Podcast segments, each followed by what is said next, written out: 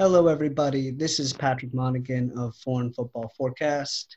Today, I'm joined by a good friend of mine, Brandt Bronico, professional footballer. Brandt, looks like you're chilling over there. Looks nice, sunny. Don't know. Yeah, no, thanks for having me on. Um, just hanging out down in Louisiana right now. Obviously, wish I was still in the uh, wish I was still in the MLS playoffs, but uh, you know, sometimes it's just how it goes. Uh, but yeah, happy happy to be here, and thanks for having me on. Thank you, Brandt. So basically, we're going to cover two things today. We're going to talk a little bit about MLS playoffs, and we're going to discuss fans coming back to the Premier League. You know, I already mentioned kind of the MLS playoffs. I think we can sort of get right into that. How does it feel from your perspective when you've been playing and you see, you know, not making it? How do you guys prepare for that? And does, do you kind of already get into a next season's mentality when you were doing that? Or was it like taking some time off to kind of rest and recuperate? Um, I think it's just kind of like a, a balance of both. You know, when we, we it came down to like the last game for us, and unfortunately, you know, we couldn't get the job done. Um, but you know, once that season ends, it's important to kind of just take take a week or two, you know, to yourself or just just away from the game. You know, your body's been through a lot uh, through the whole season, and your body needs to recover. You know, your mind needs to recover. So, kind of just giving giving your body and mind that that crucial rest that it needs is extremely important.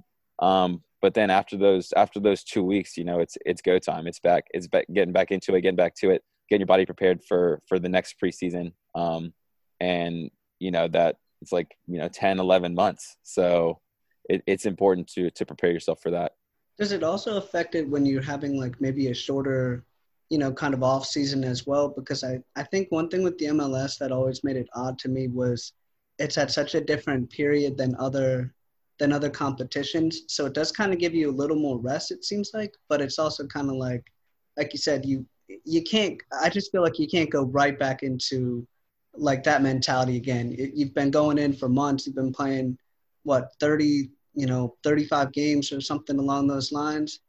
I just don't see how it'd be possible to go and have that same mentality really like the whole year. I just don't think that'd be possible.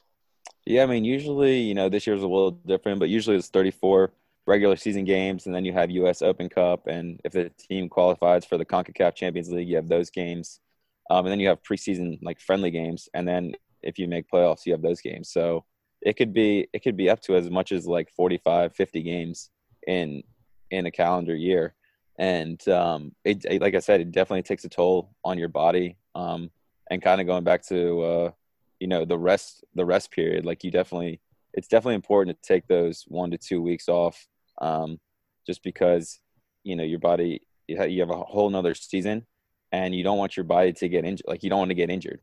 So, you know, you want to make sure you're doing the right things, you're eating the right things, uh, and you're putting the right things in your body uh, during during that rest period, and then uh, just getting back into it and repairing your body for the next 10 to 12, 10 to 12 months. Okay. And when you like I've noticed too, you know, you're talking about how you guys just barely miss out. How do you guys handle that playoff push? Do you are you guys already preparing for that or what happens say if you've gone on say a really strong run and you suddenly find yourself towards the end of the season in the playoff picture and maybe you started the season kind of poor, how do you guys prepare for that when you're looking at having a really strong push towards the end of the season? Yeah, I think it's just the main thing is just kind of taking it game by game and not looking too far into the future. Um, and not, like I said, just focus on game by game and not focusing on uh, too far ahead. Because if you get caught up too far ahead, you know, you're gonna you're gonna miss you know the games in front of you um, and it, it, does have a lot to do with momentum as well. Like you're gonna, like you win one game, you win two games, and then you're next thing you know, you win in five, six games in a row. Um, and that I think that's very important. And that's kind of I feel like that's kind of what we lacked is that we couldn't string you know three, four, five wins together. Because um, you know, I mean, 10, 10 to fifteen points makes a huge difference, um, especially with this year. Make it uh, so many teams making playoffs. Um, so yeah, just kind of taking it game by game and, and gaining that momentum towards towards the playoff push. Does it make it harder too, knowing that you know you guys made the playoffs what in 2017, right? You know, from 2017 to now, they've added what like five new four or five new clubs to the MLS, correct, or something along that line. Does that make an impact too, where you're having significantly more competition? I know it's newer clubs, you know, it's oh, it's Inter Miami or it's you know Cincinnati or whatever, but does that have an impact too? Because you know you, you're facing maybe a little bit tougher competition, especially with someone like Inter Miami. They acquired, you know, Higuain, they acquired Pizarro, they you know teams like that that have kind of you know splashed a lot of cash trying to instantly compete yeah i mean look i think obviously you want to be the best team so you're not necessarily one like you can't really control the other competition you know so i think i think the more competition the better because you want to show that you're the best team and the more teams that you can beat uh, the more chance you have to show that that you can be the best team so i don't think it, it affects it too much i mean i think um, I think it's very good for the growth of the league um, and kind of gaining uh, that that following from from U.S. fans um, and fans uh, throughout the world. I mean, even players like throughout the world that want to come over and play in MLS. Uh, I think uh, I think it's very important for the growth of the league, and and I I, I welcome like new more more new teams coming into the league. I think it's I think it's important uh, for the MLS in general. It'll be interesting too. We've got you know Chicago coming in got Seattle, Minnesota, and then you got Columbus, New England. And I mean, Minnesota only came in, I think, six or seven years ago. Seattle's been a mainstay. Then you got Columbus, New England.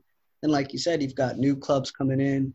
Got Charlotte coming in, believe, next season as well. I mean, I agree with you. I think the more competition you're bringing in, I think that's actually helping not only the level of play, you know, I know we could touch on, you know, promotion relegation. That's something that would probably take like 10 hours. So not even going to touch that.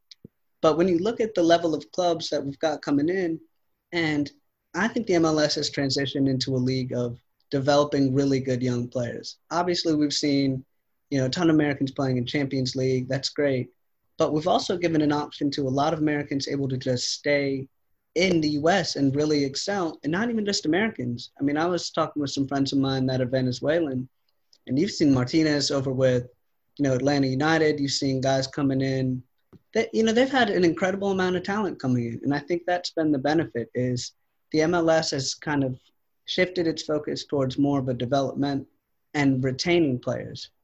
And from a competition side, you know, we've got already kind of some ingrained rivalries, and that's one of the other things that I've noticed that's been good. You see new derbies popping up, but you see old derbies that have been around too. So I think that helps the intensity. It's like, for example, with you, say you guys were playing, came down to you and Columbus Crew, or something along those lines. I think that does add to the to the motivation as well, and I think that does help players perform a little better.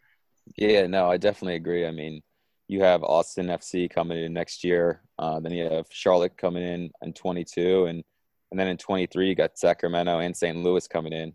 And yeah, it definitely adds to uh, to the rivalries and the derbies that, that come with all those teams coming into the league. And and like you said, it gives a lot of younger players an opportunity to stay here and grow and and grow and develop in these MLS academies, um, as opposed to having to go over to say Germany uh, at a young age to develop. Now they can they can stay uh, locally, stay with their stay with their families, um, and develop through through these clubs um, that that give them an opportunity.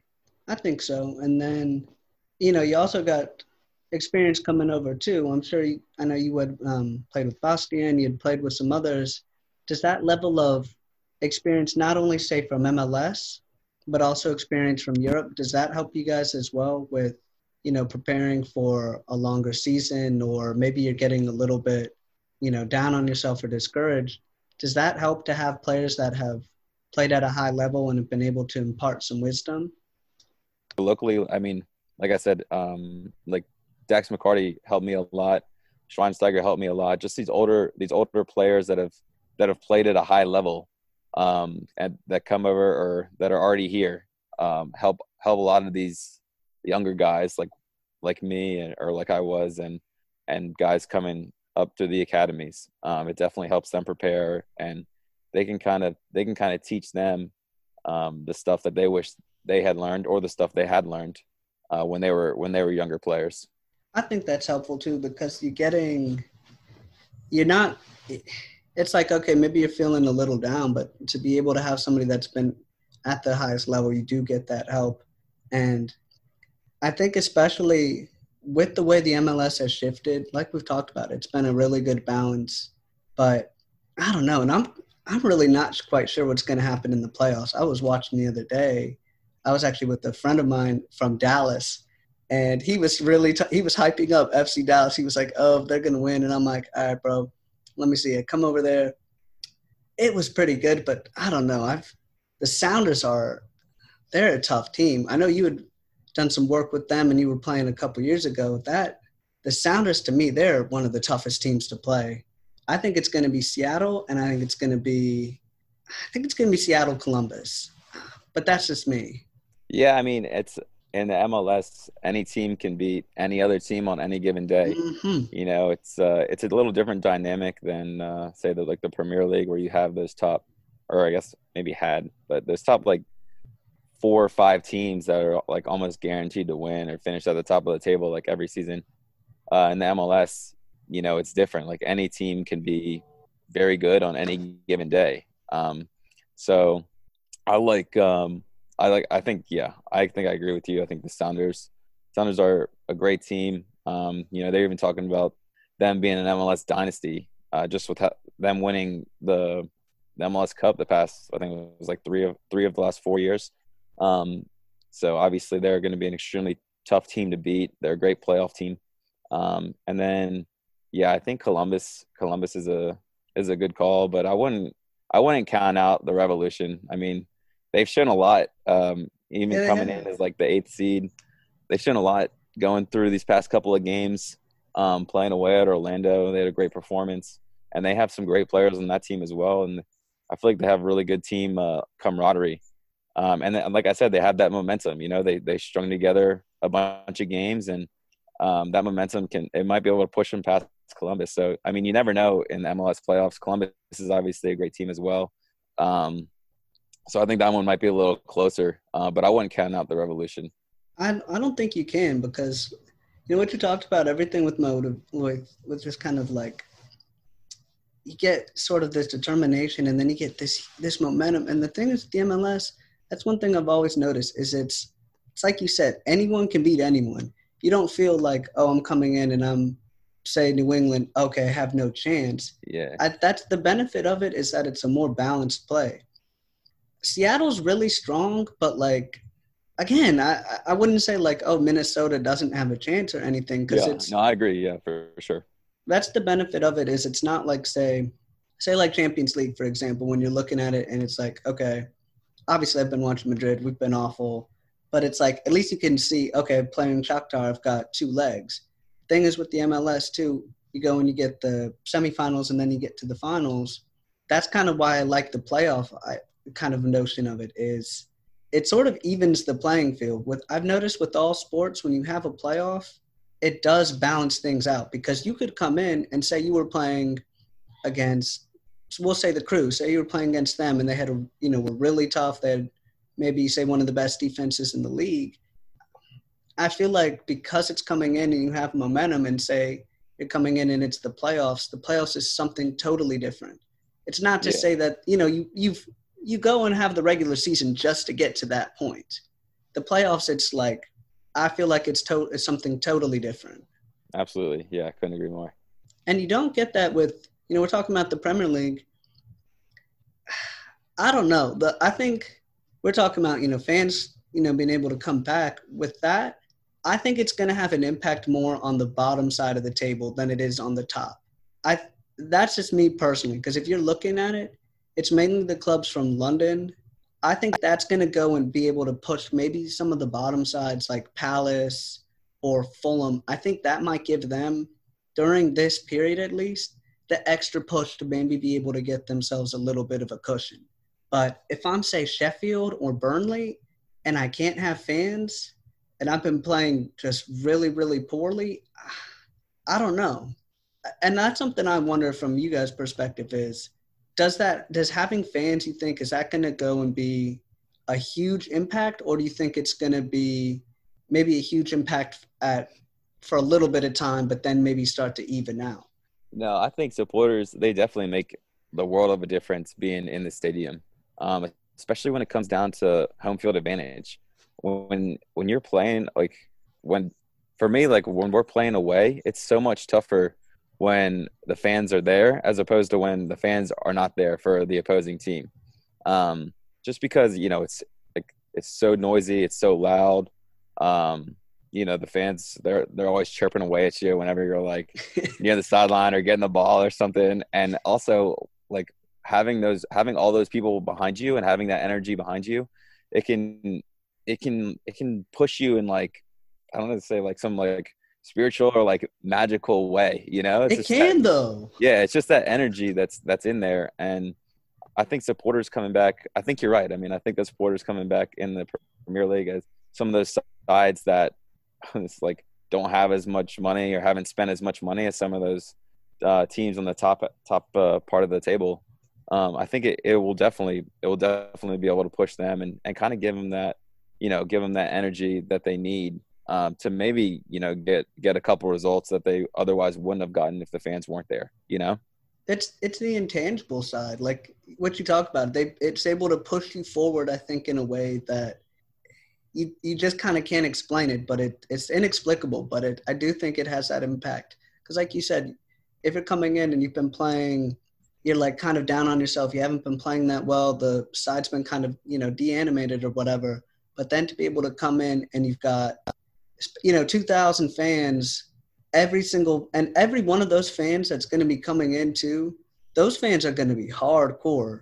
That's going to be 2,000 fans, but that's going to feel like a lot more, I think, especially if you're going in and you've got, say, I've got 2,000 fans with uh, Fulham, and then another side, say, like Wolverhampton, that's not going to have fans.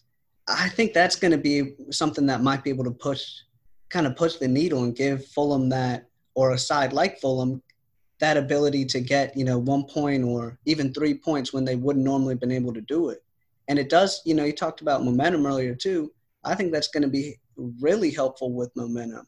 Because if you're coming in and you've got people, everybody's singing, everybody's shouting, everybody's in one kind of connection and trying to push everything towards their side, I think it's going to have an impact. I don't think as much at top table because I, I think if I'm say Leicester City or you know somebody like that, I think that those sides are already in kind of a championship push mentality but I think it'll be a little more on the on the lower side of the table. But that's just my perspective.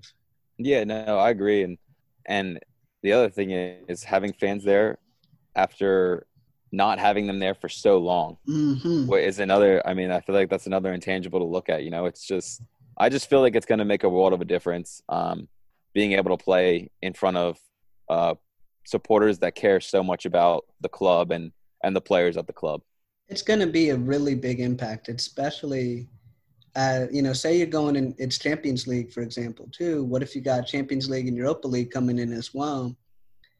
It's going to be interesting. Personally, I don't I don't know if it's going to have much of an impact on the championship, but I don't know because one thing I've been noticing the last couple matches is a certain side like like kind of like Leicester almost compare them to a side like how you guys were where when you have a lot of momentum at first, but then sometimes you have one or two like rough stretches, and then you're trying to go and regain that momentum again. I've noticed they're the type of side that's been like that, where, or even like they haven't had that consistency of say Chelsea. I know you're, you know, a Chelsea supporter. My brother's a big Chelsea supporter. We're watching, and sides like that, I think that's what's going to make the world a difference. Is who's going to have the consistency at the end of the day I think the fans are going to be able to to make a big impact on that. Yeah, yeah, no, I couldn't agree more. I definitely, I definitely think so as well. Any predictions for who's going to win the league? Yeah, I think Chelsea's going to win the league. I mean, you look at like all the money they spent this off season, or uh, yeah, off season. I just feel like, I mean, once they once they catch form and these guys keep playing together, um, and they start learning each other's movements like throughout the season even more, I just feel like they're going to be unstoppable. And I mean, I guess if you look at a team like Tottenham right now as well, who's, I mean, what unbeaten in the last nine games. Mm-hmm. I mean, that's that's another that's another side to look out for. Uh, but I think uh, I think it might come down to those two, and maybe I don't even Liverpool, I don't know. I mean, they won it last season. They dealt with a lot of injuries. They, I mean, Van Dijk is he's hurt. I mean, he's done for most of this, at least most of the season, and that's one. That's their main. That's their main guy in the back. It's just gonna be tough for them. I think. I think Chelsea and Liverpool. It's gonna come down to those two. I, I mean, Chelsea be, and Chelsea and Tottenham. Sorry, Chelsea and Tottenham.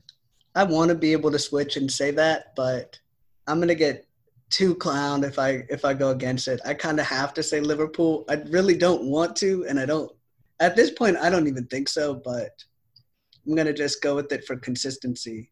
I think if anything, though, you would see Chelsea's going to be more of a rival than Tottenham. Because with Tottenham, one thing I noticed is, I wonder, and I wonder how much that weighs on them when you're like, you have fans and like criticism all the time of people saying you've been cursed, you know, you can't finish, you can't close it out. Like, I wonder how they respond to something like that when you're constantly being told towards the end of the season, you're playing really, really well. You're thinking, okay, cool, we're going to be able to do something, you know, and you always kind of can't finish. I wonder if that's going to be something that weighs on them towards the end of the campaign. Because Chelsea's been, you know, winning championships and Chelsea's been playing really well. They're used to this. They know how to handle the pressure. And I think Chelsea's embraced being not, you know, not going to say disrespected, but kind of dealing with the criticism. I think Chelsea's always dealt with that much better than, say, Man City, for example.